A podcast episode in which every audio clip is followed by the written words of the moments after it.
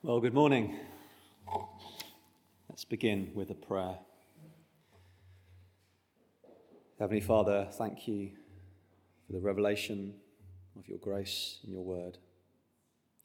Help us now to understand how you've committed to us that we might commit to you. In Jesus' name, Amen. Full commitment. Full commitment, my coach said to me. That's what it's going to take. I'd always enjoyed playing squash and was attracted to the idea of competing professionally and traveling the world.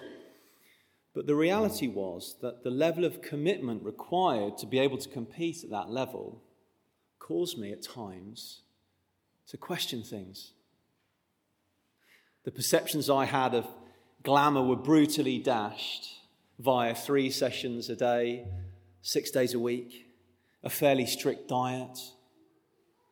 It all required a level of commitment I hadn't previously known.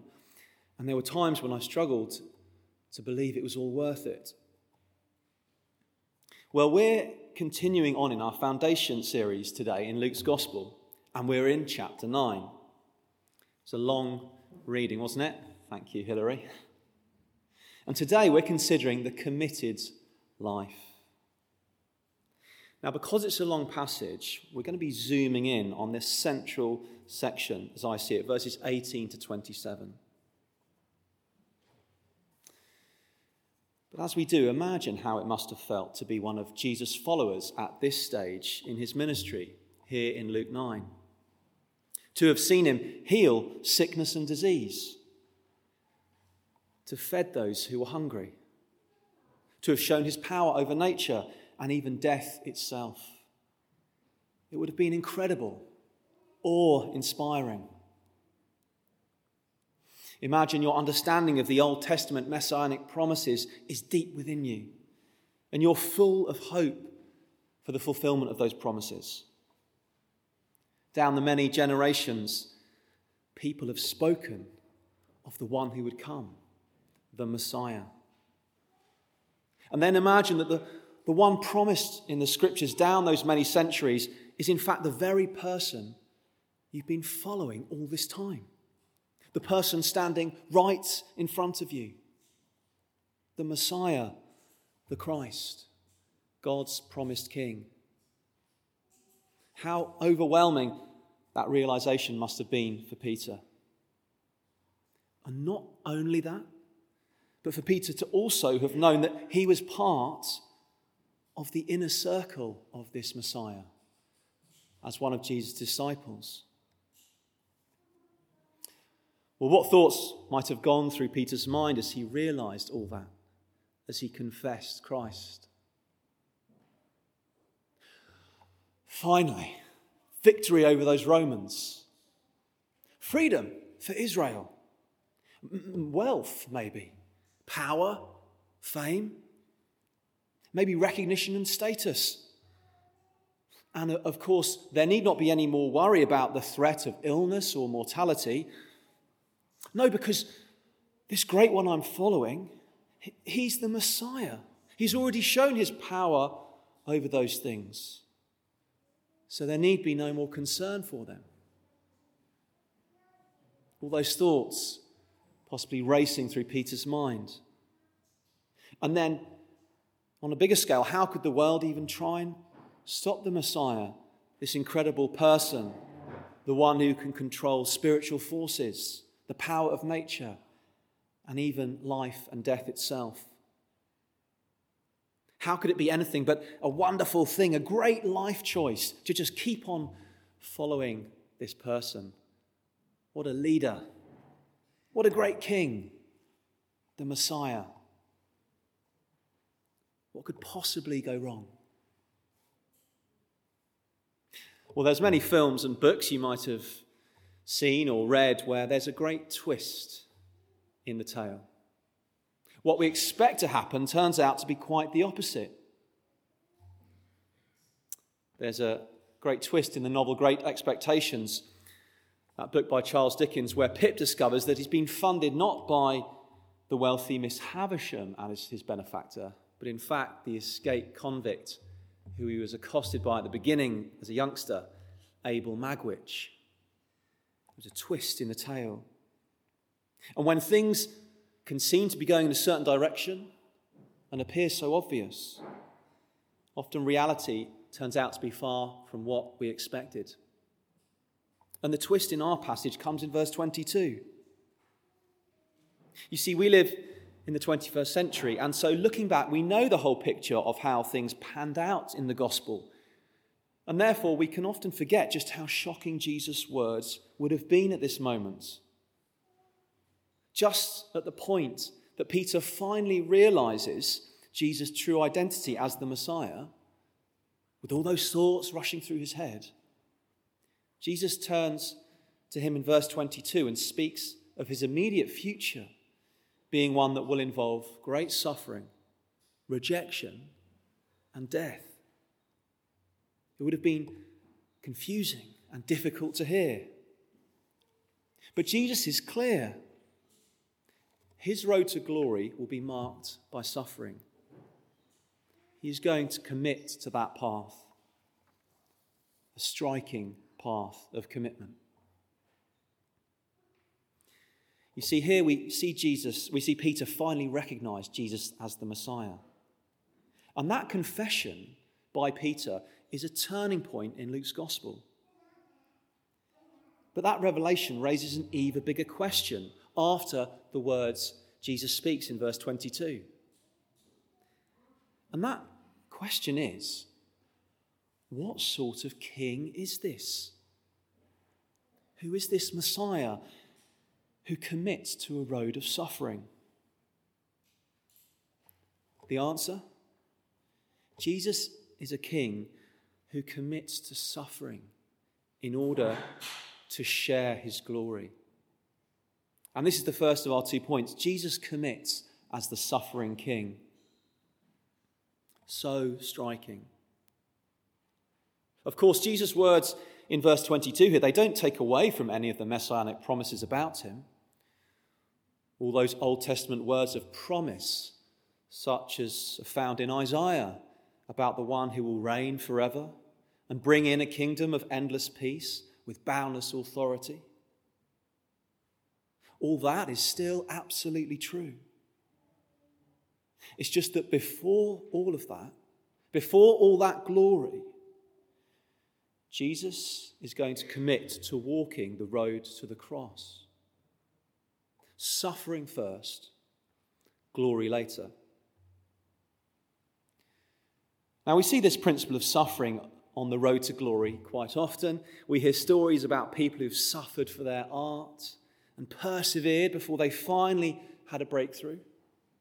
Certainly, elite athletes have to suffer significantly as they commit to hard and often hidden hours of work in order to be able to compete for glory. Paul even refers to that principle in one of his letters the athlete who competes for the prize. But the striking thing here with Jesus is he didn't even need to suffer first to win that glory. He already had all glory and power. He spent eternity in unfathomable glory and perfect relationship with his Father and the Spirit in the perfect Holy Trinity. Jesus didn't need to suffer for glory, but he chose to. He possessed perfect glory already. But despite that, he willingly humbled himself and became a man. He left that glory behind, even humbling himself to suffer death upon the cross. And Jesus speaks about that very clearly here in verse 22 he must undergo this great suffering. He must commit to being rejected and killed. But why? Why not just stay in the perfect glory that he'd known for all eternity? Think of, it, our own lives, how if we have achieved all our goals, would we want to give them all up? No, it's, it's hard to understand. Why? And this is the heart of the glorious gospel. Because God's love for us in Christ is so great that he was willing to give up all that glory, to give it all up for a time, and commit to walk a path of suffering so that on the cross, those who haven't lived in the way they should, which is all of us, could be forgiven. So that on the cross, the, the right punishment that's due for the way we've lived, the choices we've often made, would be taken away by Him. So that on the cross, He would remove the barrier between us and God. And that by the shedding of His blood, forgiveness of sins would be won for all who would follow Him. And it's doubly striking because Jesus suffered to win a glory that wasn't then even purely for him. He suffered and committed to the road to the cross to achieve a glory that he would give away, that he would give to us, to a glory that we will all share in so fully. You see, so great is Jesus' love that he committed to suffering first in order that those who follow him might share in his glory later. Just think about that for a minute. It would be like the, the elite athlete who suffers in all their training, goes through all that physical pain and monastic discipline, only to share their prize winnings with the people watching on in the stands. To have them come and join the victory lap around the stadium to see each spectator also given a gold medal on the podium. It's unfathomable commitment for the sake of others. You won't find this anywhere else but in Jesus. And I major on this because once we get a sense of the glory that Jesus gave up, that he didn't have to give up, but chose to give up for our sake, once we get a glimpse of the great cost of suffering that Jesus committed to for our sake. Once we get a sense of the glory that He's won for us, for all those who follow Him,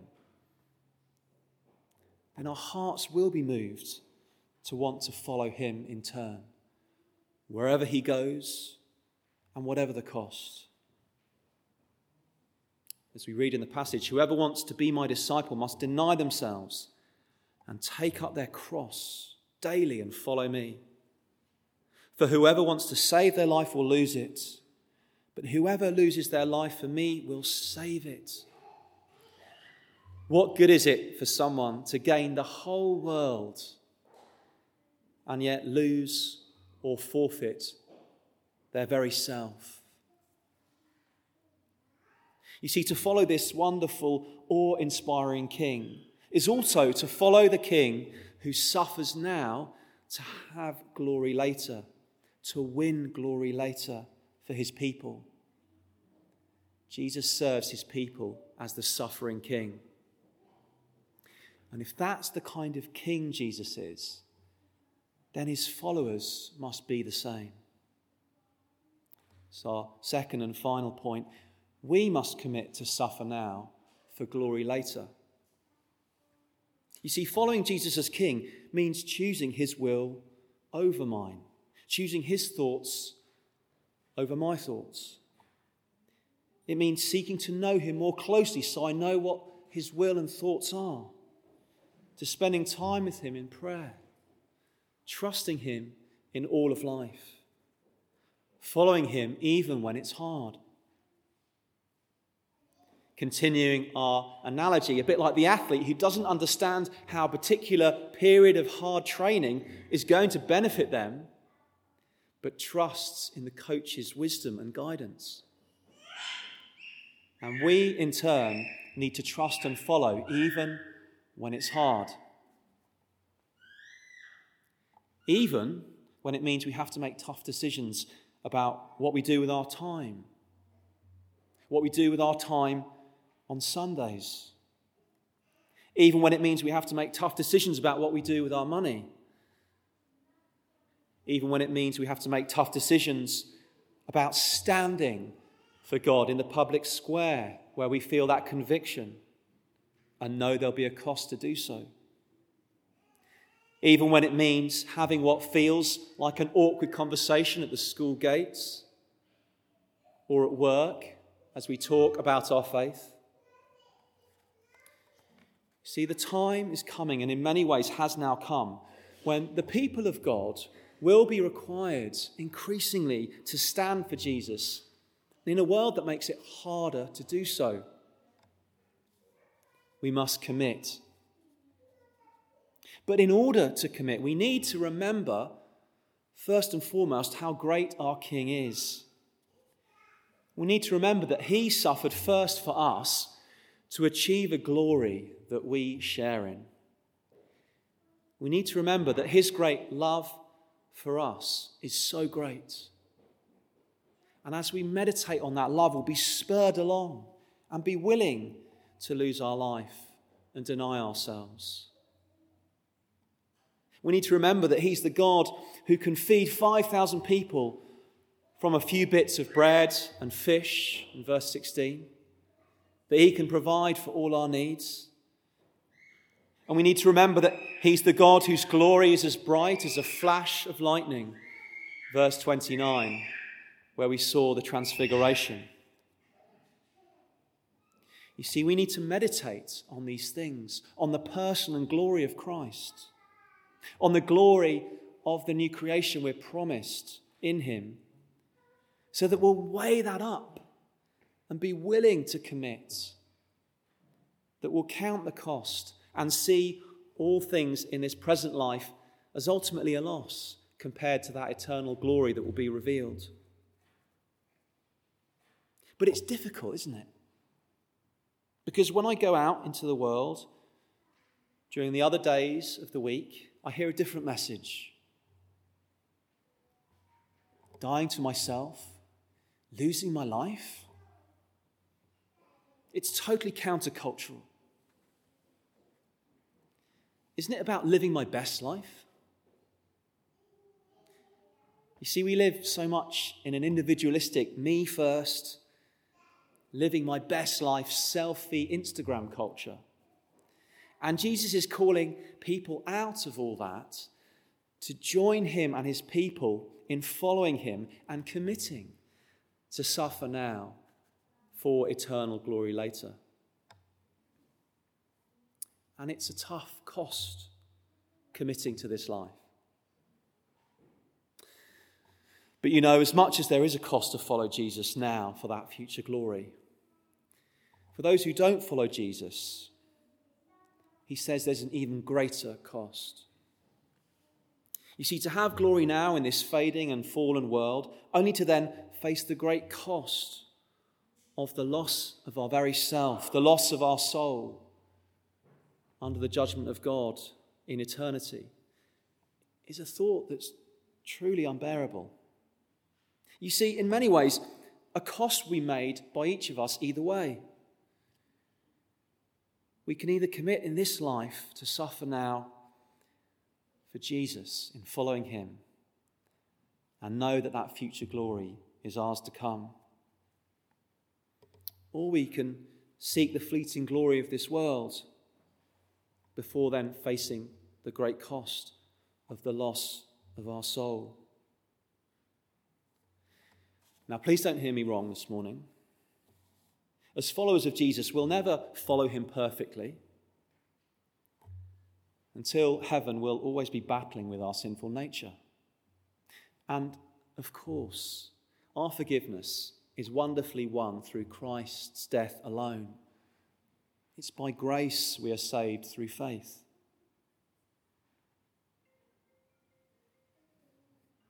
But the sign that we've been truly saved and have that guaranteed future glory, the sign that we're going to be sharing in that, will evidence itself through a life that's marked by both a desire and a direction of increasing obedience to Jesus. You see, we're not working our way to heaven, but we are showing that we belong to the King.